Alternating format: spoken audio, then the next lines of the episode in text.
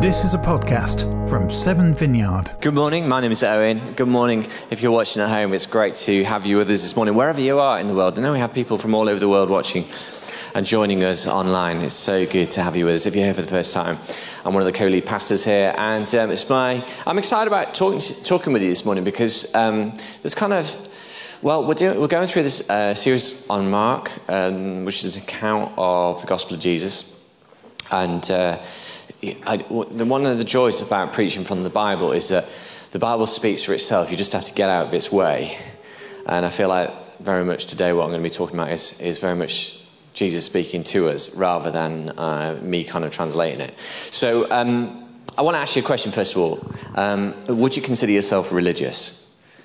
Are you a religious person?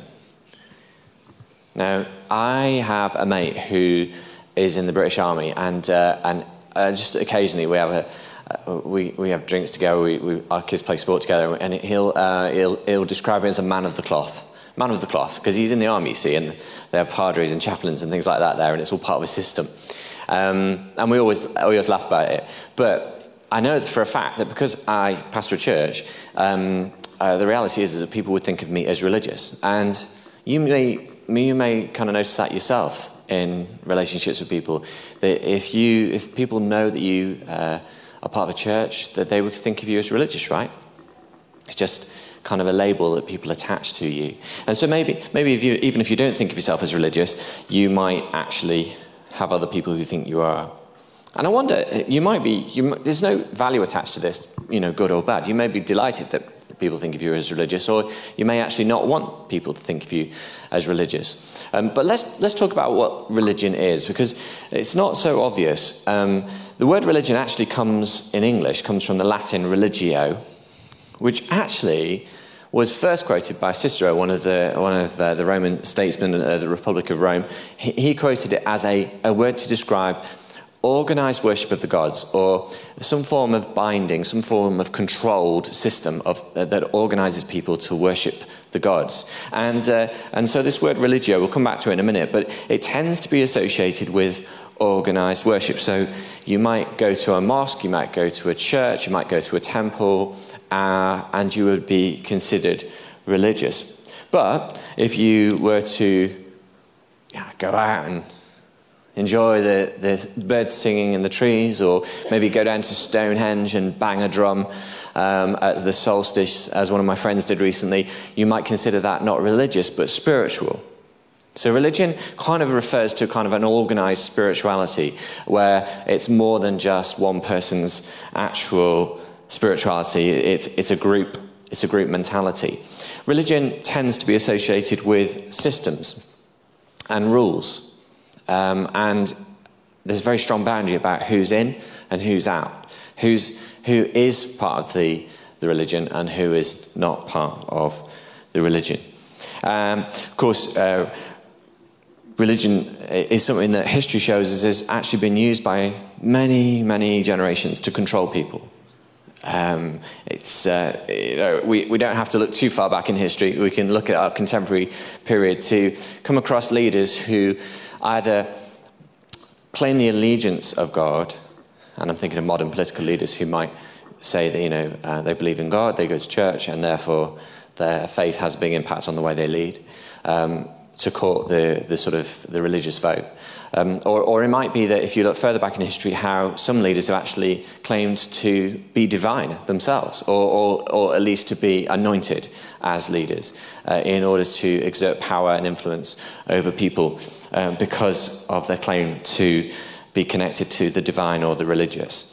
And, and, you know, this is not so abstract in our own lives. If you were to, well, we, we, we were in Bristol Cathedral just last week, we had an amazing building. Um, really lovely couple of hours just exploring that building. And uh, a few months back, we were down at Wells Cathedral. And if you want to see how powerful and influential and wealthy uh, the Christianity is um, and how tied up it is with the politics of our nation, then just go and look at our cathedrals and look beyond just the impressive architecture and ask yourself who built this? Why did they build it? Where did the money come from to build this? And what you'll see is that actually Christianity was tied up with politics and the leadership of this country and it has been for generations. So, religion and politics and power um, all tend to go hand in hand. And religions, let's be honest, don't come bigger or more powerful than Christianity. Uh, presently, depends on how you define it, but presently, the claims of about two and a half billion people in the planet are currently claimed to be Christian. Two and a half billion. It is the world's biggest religion. And uh, of course, it's closely associated with modern Western concepts of democracy and liberty and capitalism. And it is the most dispersed religion across the world. It is pretty much across every, the world in every country, you will find Christians. And uh, the question I want to ask is today is Did Jesus intend to start a religion? It's argued, and I think it's fair to argue, that Christianity is a European story that has spread globally through colonizations by European states like Portugal, like Spain, France, and Britain in the last 500 years. Where early settlers and conquistadors went, the missionaries followed. And it was used as a tool of effectively uh, colonizing, educating, and improving the lot of people who lived in the colonized countries. Christianity simply went wherever the empire went. And uh, so it's very much a European story. Um, and the question I want to ask is Did Jesus intend to start a religion that we call Christianity? Now, this is our fourth episode in our box set. Uh, which is based on the book of Mark, and the, the sort of title that we've given to this box set is Who is Jesus? We want to know more about who Jesus is, the Jesus that we worship.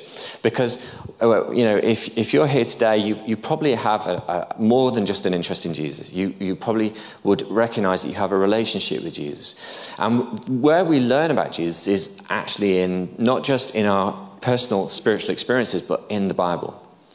We, and, we, and we see who Jesus is. And so when we ask ourselves the question, did Jesus intend to start a religion called Christianity? Then we need to go back to the Bible. And so we're looking at Mark today. So if you've got a uh, if you've got a Bible on the Bible up on your phone, or you've got a Bible with you, do turn to it. We're going to be looking at Mark two twenty three to twenty eight to start with. And I, I just want you to know that Mark is scholars think that Mark is a first hand account of Jesus' life. That Mark was actually writing down what the apostle Simon Peter told him. Now, you'll know that Peter was like Jesus' right hand man and uh, would have been pretty much exposed to everything that Jesus did. And what you'll notice in the book of Mark is that there's, there's almost nothing in the book of Mark where Peter is not present. Okay, so just have a look through it yourself and just ask yourself, where's Peter in this story? Who's telling this story? Is Peter involved in this story? Just imagine Peter writing, telling Mark to write this down, and this happened and that happened, and Mark's just writing it down like a good secretary scholar. So, Mark 2 23 to 28. One Sabbath, Jesus was going through the grain fields. And as his disciples walked along, they began to pick some heads of grain. Now the Pharisees said to him, Look, why are they doing what is unlawful on the Sabbath? So, just a bit of context there. They're walking through grain fields. It's probably corn, like corn on the cob. And um, uh, the Pharisees were the religious uh, if you like, were the religious teachers of the day. Everything in Jewish Israeli society was determined by the law of Moses, and the people that taught the law of Moses were the Pharisees, the teachers of the law, the priests. And, uh, and so they really kept a close eye on what ordinary people were doing with their lives. And on this occasion, they're, they're kind of like the police. They're walking behind Jesus and saying, why are your disciples picking uh, you know, corn on the cob, basically, in order to eat it? Why are they doing this? Because it's unlawful on the Sabbath. And Jesus answered, have you never read what David did? Referring, this is to King David, who was a revered king in Israel's history. Have you never read what David did when he and his companions were hungry and in need? In the days of Abiathar the high priest, he entered the house of God and ate the consecrated bread, which is lawful only for the priests to eat. And he also gave some to his companions. Shock, horror. Jesus is going, Have you never read? Do you not know this story? Then he said to them, The Sabbath was made for man, not man for the Sabbath. So the Son of Man is Lord even of the Sabbath. Now, before we dive into that, let me just say to you that linguists think that Romans invented the Latin word religio, okay? They think it was a word that was invented like to distinguish between religious and secular because prior to that, in most Middle Eastern uh, cultures, there was no divide between religious and secular. What you and I would call religious was everything. There was no secular. And um, what was. Um, what was true for the Romans and the Greeks was also true for the Jews at the time of Jesus. There was always this deep awareness uh, amongst the Jews that they were in a privileged position. They were in a special relationship with Yahweh, which was their name for God. That Yahweh, they believed Yahweh was the, was, was the one true God of all the universe, not just their particular people, but that the Jews had a very special relationship with Yahweh. And, uh, and so, you know, the reality is, is that in Jesus' time, being a Jew wasn't something you chose to be. You just were. You were. It was a, it was a, it was a marker, an identity of, uh, of, your, of who you were, of the culture you were part of, of the nation that you were part of. And, um, and so, as I say, the division between uh, religious and secular just didn't exist. So, going back to this story in Mark's account, Jesus and his disciples are walking through fields of corn, and the disciples decide to help themselves because they're hungry, which would have been common practice. And let me say, entirely legal on a weekday. Okay? But not on the Sabbath, apparently. Um, and uh, uh, what happens here is, is that we're seeing the Pharisees really, really nitpicking. Um, so, so, yes, the law of Moses forbid, forbade working on the Sabbath, uh, Sabbath being the day off. Like, you, you shouldn't work on the Sabbath. It was against the law of Moses, okay? Um, which, of course, is a good thing. You know, just like most laws in our society, most laws are designed to work for the benefit of the people, okay? Not to oppress people. And we know full well what happens when we have laws that oppress people and restrict our rights. We rebel against them, right? We, we protest. We, people riot. People were rioting out, outside of this building, right here, right outside those windows, because of laws that were being imposed that they felt were oppressive and re- restrictive. So, laws are there for the benefit of society. So, the Mosaic law at their time, this was their law, was have a Sabbath, have a day off. We would, we would have this, we have similar laws, like, you know, we have working time directives. You can't work more than a certain number of hours, you know, unless you give your explicit permission to do so. The reality is, is it was just a simple law, take a day off. But what happened was that the Pharisees, in order to try and keep the law, because they were obsessed with keeping the law, because they believed that by keeping the law they pleased God, they invented 39 definitions of that law. Like, the, this is 39 ways in which you can interpret this law. So there are 39 ways to break this law. And one of them, include, oh, not one of them, let me give you two or three. This list included picking ears of corn. You weren't allowed to pick an ear of corn. You weren't allowed to take the husk off the corn. And believe it or not, you actually weren't allowed to walk very far on the Sabbath either. You could walk a little distance, but not a long distance. So those of you that enjoyed enjoy going out for hikes and trekking, you, you wouldn't get away with it at that time. It was against the law. So they had all these different interpretations of this singular law that, which forbade working on the Sabbath.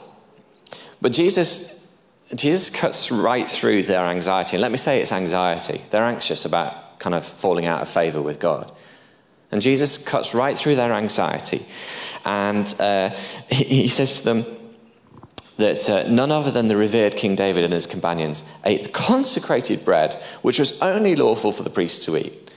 He soothes their anxieties with the reminder that Yahweh created the Sabbath for the benefit of human being rather than, than, than a burden. Okay? God didn't create the Sabbath to be a burden, He created it to be a benefit. Somehow the Pharisees had turned it into a burden. And, and, and then he goes on to say, which I'll come back to in a minute, he says, I am the Lord of the Sabbath, which is like it's just a whole layer of meaning in there that we, we need to just unpack in a moment. But let me just move on to Mark's second uh, commentary on Sabbath, where it Mark 3, verse 1 to 6. Another time, so another time to this situation, Jesus went into the synagogue, and a man with a shriveled hand was there. God knows what that looked like, but a shriveled hand, a deformed hand. Some of them were looking for a reason to accuse Jesus. Uh, that, that is the Pharisees. So they watched him closely to see if he would heal this man on the Sabbath. Jesus said to the man with the shriveled hand, Stand up in front of everyone.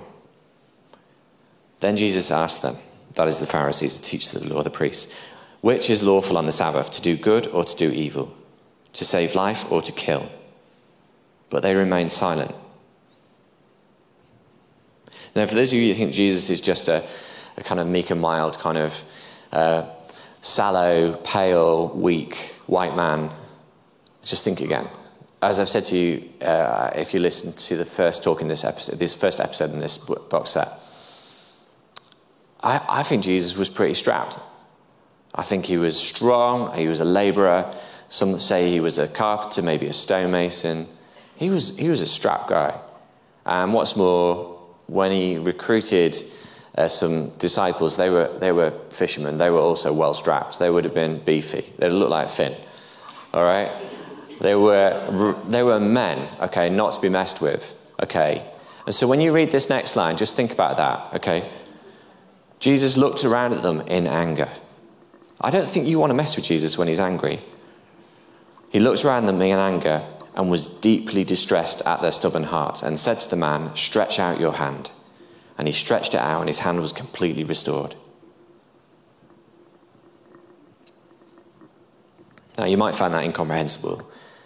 What, it, what does that look like? And, and, and frankly, it is incomprehensible. It's incredible. It's incredible. Okay? Uh, if that happened here, we'd be amazed by it. We'd find it incomprehensible. We couldn't explain it. Okay? We're not, we're not, not messing around here. That was an incredible thing that happened.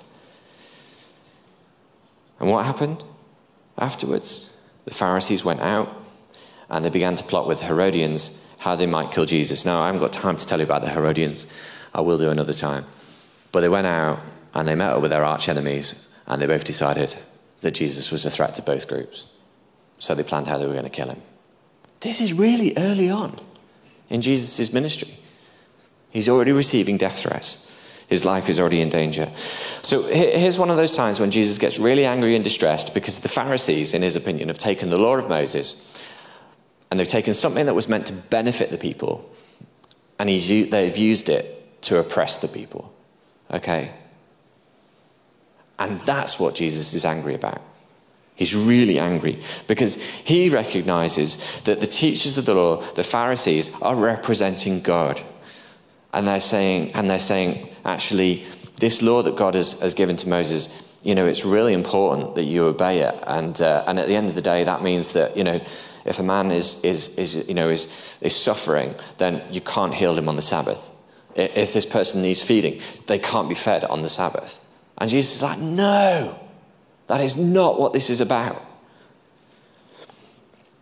And, and if you know Jesus, I don't know if any of you do know Jesus.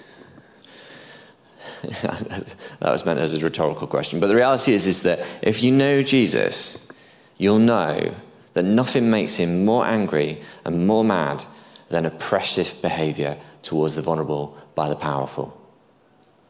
Jesus is so against it. I mean, just, just read Mark's account and you'll see how many times he gets angry, and he gets angry with powerful people who use oppressive ways to oppress and to effectively uh, deny the rights of vulnerable and needy people. Jesus gets so mad about this. And, uh, well, we should think about that. We should think about that. If we want to be like Jesus, I wonder how much we share Jesus' uh, contempt for people who abuse the vulnerable and the weak. See, the thing is, is that the Pharisees, the teachers of the law, they said that to be accepted by Yahweh, you need to adhere to a code of conduct. You need to observe loads of rules and you need to behave in a certain way. They said that to be accepted by Yahweh, you needed to belong to the right group of people. You see, what we don't often pick up in the accounts of Jesus is that the Pharisees, the teachers of the law, and the priests, they believed that there were certain groups of people who were cursed by God and that had no place in God's kingdom. And I'm talking here about people you'll recognize because you see Jesus hanging out with all these people. People called the tax collectors. They were hated by general society because they generally stole from general society and working for the Romans. Uh, prostitutes, like they, they were just considered to be uh, unclean and unacceptable to God. Um, people that were called sinners, um, just people basically that broke the law. uh, people who were diseased and injured or disabled, they were considered cursed by God because they had no concept of how God could be a blessing to them because these people were diseased and injured and disabled. So the, the priests, the Pharisees, and, and, the teachers of the law, they kind of avoided these groups of people because they were considered cursed by God. So there was this clear in and out. The Pharisees, teachers of the law, and the priests were saying, if, if you're in, if you're not part of one of those groups of people, and you're in if you obey this code of conduct, which is why they got so mad with Jesus. because Jesus hung out with who? Jesus spent most of his time with the tax collectors, the, the, the prostitutes, uh, the diseased, the infirm, the disabled. He, he, hung out with all those people. And the reason the Pharisees, teach the law, and the, and the priests got so annoyed about this was because Jesus was hanging out with all the people that were considered to be cursed by God. If you just turn the page backwards in Mark to Mark 2:27, just go back a few verses um, Mark 2, 15 and 16. Whilst Jesus was having dinner at Levi's house, many tax collectors and sinners were eating with him and his disciples, for there were many who followed him. So most of the people that followed Jesus were tax collectors, sinners, and, and the like. And when the teachers of the law, who were Pharisees, saw him eating with the sinners and the tax collectors, they asked his disciples, Why does he eat with the t- sinners and the tax collectors? You can just imagine their bafflement. What's going on here? These people are cursed by God. Why would Jesus hang out with these people? I want to say to you that it, to me it's clear that Jesus had no time for the religious attitude, what we would call the religious attitude and behavior of the priests, the Pharisees, and the teachers of the law. Absolutely no time for it. I want to say, but you, might disagree with me, so I'm open minded. You can disagree with me, it's fine. I'm not, cool, I'm not bothered by that. But I, I almost think Jesus was contemptuous of them because they oppressed the weak and the vulnerable and the needy. And they, and they refused to say that God had any, had any time for them. They refused to say that God loved them. And Jesus was like, that's such a load of utter rubbish. Jesus had no time for what we would call the religion of the Pharisees, the teachers of the law, and the priests. And he argued with them repeatedly about their understanding and application of the law of Moses. I mean, honestly, just read through Mark's account and see how many times Jesus has an argument with the Pharisees. And it doesn't always go well. And in fact, eventually, Jesus dies. Jesus is killed by those people. He's killed on the cross because of their anger towards him. And by spending most of his time with the vulnerable and the unseen, the so called cursed people, Jesus demonstrated that the love of God was unconditional. So, I want to suggest to you that there's no way Jesus intended to start a religion. So, what did he do? Well, there's a clue to this in the statement that Mark records when Jesus speaks of himself as the Lord of the Sabbath. Mark 2 27 to 28. Then he said to them, The Sabbath was made for man, not for man for the Sabbath. So the Son of Man is Lord even of the Sabbath. So Jesus affirms the legal importance of the Sabbath, right? He wants us to have a day off. He wants humanity to rest. He, he recognizes a rhythm of work and rest, which is essential for human flourishing. But he emphasizes the why. The Sabbath was made to benefit people rather than be a burden. Religion is not meant to be a burden, it's meant to be a benefit. In claiming to be Lord of the Sabbath, Jesus makes an incredible claim to be God himself. Arguably, Jesus is saying here, I am Yahweh, and I instructed Moses to tell the Jews to take a Sabbath, so stop arguing with me. Can you imagine how angry the Pharisees and teachers of the law would be? Is it any wonder that Mark records straight away? Then the Pharisees went out and began to plot with the Herodians how they might kill Jesus. Oh, this, is, this is spicy stuff. This is, this is incendiary stuff. This is revolutionary stuff. But there's more meaning here because that word Sabbath means something, doesn't it? It means it's not just a day off to go shopping. Sabbath means deep rest. It's actually related to the word, the Jewish word shalom. And if you know the word shalom, shalom means deep peace. It means deep rest. It means, it means life in all its fullness. Shalom is those moments when all is well in the world. Do you know what I mean? It, it, it's, it's when you are at peace, it's when you are full of joy and are full of thankfulness and hope and full of love. Uh, shalom is you on your best day off. Shalom is you on your first day of your holiday. Shalom is you when you feel safe to be vulnerable with another person. We saw shalom in Sonny a bit there, didn't we? When he was talking about the joy of being open and vulnerable with those around him and realizing that actually some of those things he believed himself, himself were not true. That was shalom. That was being at peace and full of joy, content, satisfied, fulfilled, with no fear, no anxiety. I hope that you have experienced that from time to time. You may not, you will not experience that all the time, but I hope that you experience that from time to time. Because that's what Jesus is talking about here freedom from anxiety, freedom from fear.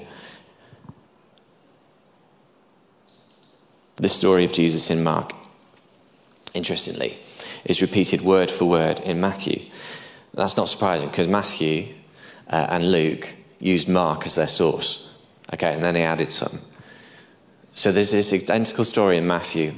And right at the start of Matthew, just before, sorry, not at the start of Matthew, right uh, uh, in where Matthew writes this same account as Mark, Matthew includes some verses of Jesus speaking, which are incredibly pertinent. Just turn your Bibles to Matthew 11, verses 28 to 30. This is Jesus speaking. Come to me, all you who are weary and burdened, and I will give you rest. Take my yoke upon you and learn from me, for I am gentle and humble in heart, and you will find rest for your souls. For my yoke is easy and my burden is light. Jesus didn't intend to start a religion. Jesus intended to lift religion off our shoulders. You can see an image of a yoke in a minute. And a yoke is actually a, a device that yokes two cattle together to pull a plough or any other agricultural device. And together, the two cattle, yoked together by this device, can pull the weight of whatever they're pulling. And Jesus takes, as he always did, a contemporary metaphor and uses it to demonstrate what he's trying to communicate, which is this is that if you allow me to share the yoke, the burden of life with you, it will feel really restful and easy. It will be no effort to you. That's the kind of rest that Jesus is talking about when he talks about the Sabbath and about shalom. So, what does that mean for us? Well, friends, you might be surprised to hear me say this, but it means that you do not have to join a religious group to have Jesus come alongside you and carry the burden of your life with you. It means that you don't have to do anything religious to help you find shalom in Jesus. You don't have to do it because there's nothing that you have to do that will make Jesus come alongside you and share the burden of life with you. If religion is about rules of, and systems of control and identity politics, and let's face it, that tends to be what religion is, then it's been around as long as people have been on the face of this earth. It's been around that long. Jesus' main goal and I, need, I want you to hear me say this hand on heart. It's as simple as this, friends. Jesus' main goal was to reset our relationship with God. It was to lift religion with its rules and its systems of control and identity politics. It was to lift the yoke of religion off our shoulders and remind us that the relationship between God and humanity is simply defined by his unconditional love for us. Everyone not just Christians. Where are you at with this? Does Jesus' invitation seem tempting and deliciously simple? Come to me. all you who are weary and burdened, and I will give you rest. Take my yoke upon you and learn from me, for I am gentle and humble in heart, and you will find rest for your souls, for my yoke is easy and my burden is light.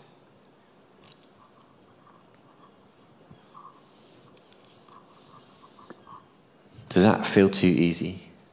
Oh, but surely I've got to do something. Surely I've got to earn that kind of love. Surely I've got to earn my place. No, you don't. You do not have to do anything. The good news of Jesus is that He's done it all. He's come to lift the burden off you so you might live in a place of shalom and peace as He carries the weight of your life alongside you. Because His yoke is easy. How are you feeling this week? Are you weary and burdened? Do you need some rest? Do you want to feel alive? Do you want to feel emotionally, spiritually healthy? Do you want to have great relationships with your friend, family, friends, and neighbors? Do you want to feel like you've got a sense of purpose in life, a sense of calling, a vocation?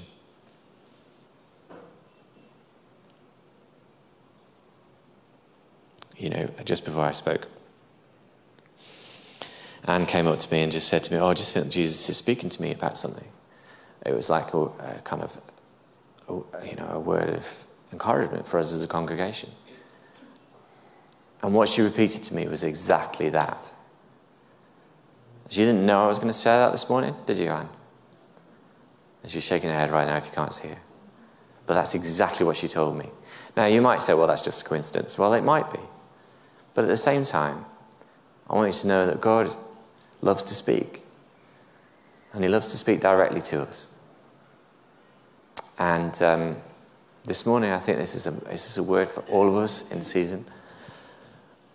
This is a, this is a present word. We do not, we do not, and we are not part of a religious procession a religious organization with rules and systems of control. We're simply a gathering of people that have one thing in common that we're actually charmed by this invitation of Jesus. This invitation of Jesus to enjoy the love of God, enjoy the unconditional love of God in our day to day lives, to allow Him to come and lift the weight and the burden of our lives from our shoulders. Jesus invites us to experience rest with God, not religion. Rest. What would you rather have? More religion? More control? More systems? Or would you rather have rest? Would you rather have shalom? Would you live life to the full? Just going to invite you just to um, maybe even close your eyes just to reflect on that for a moment.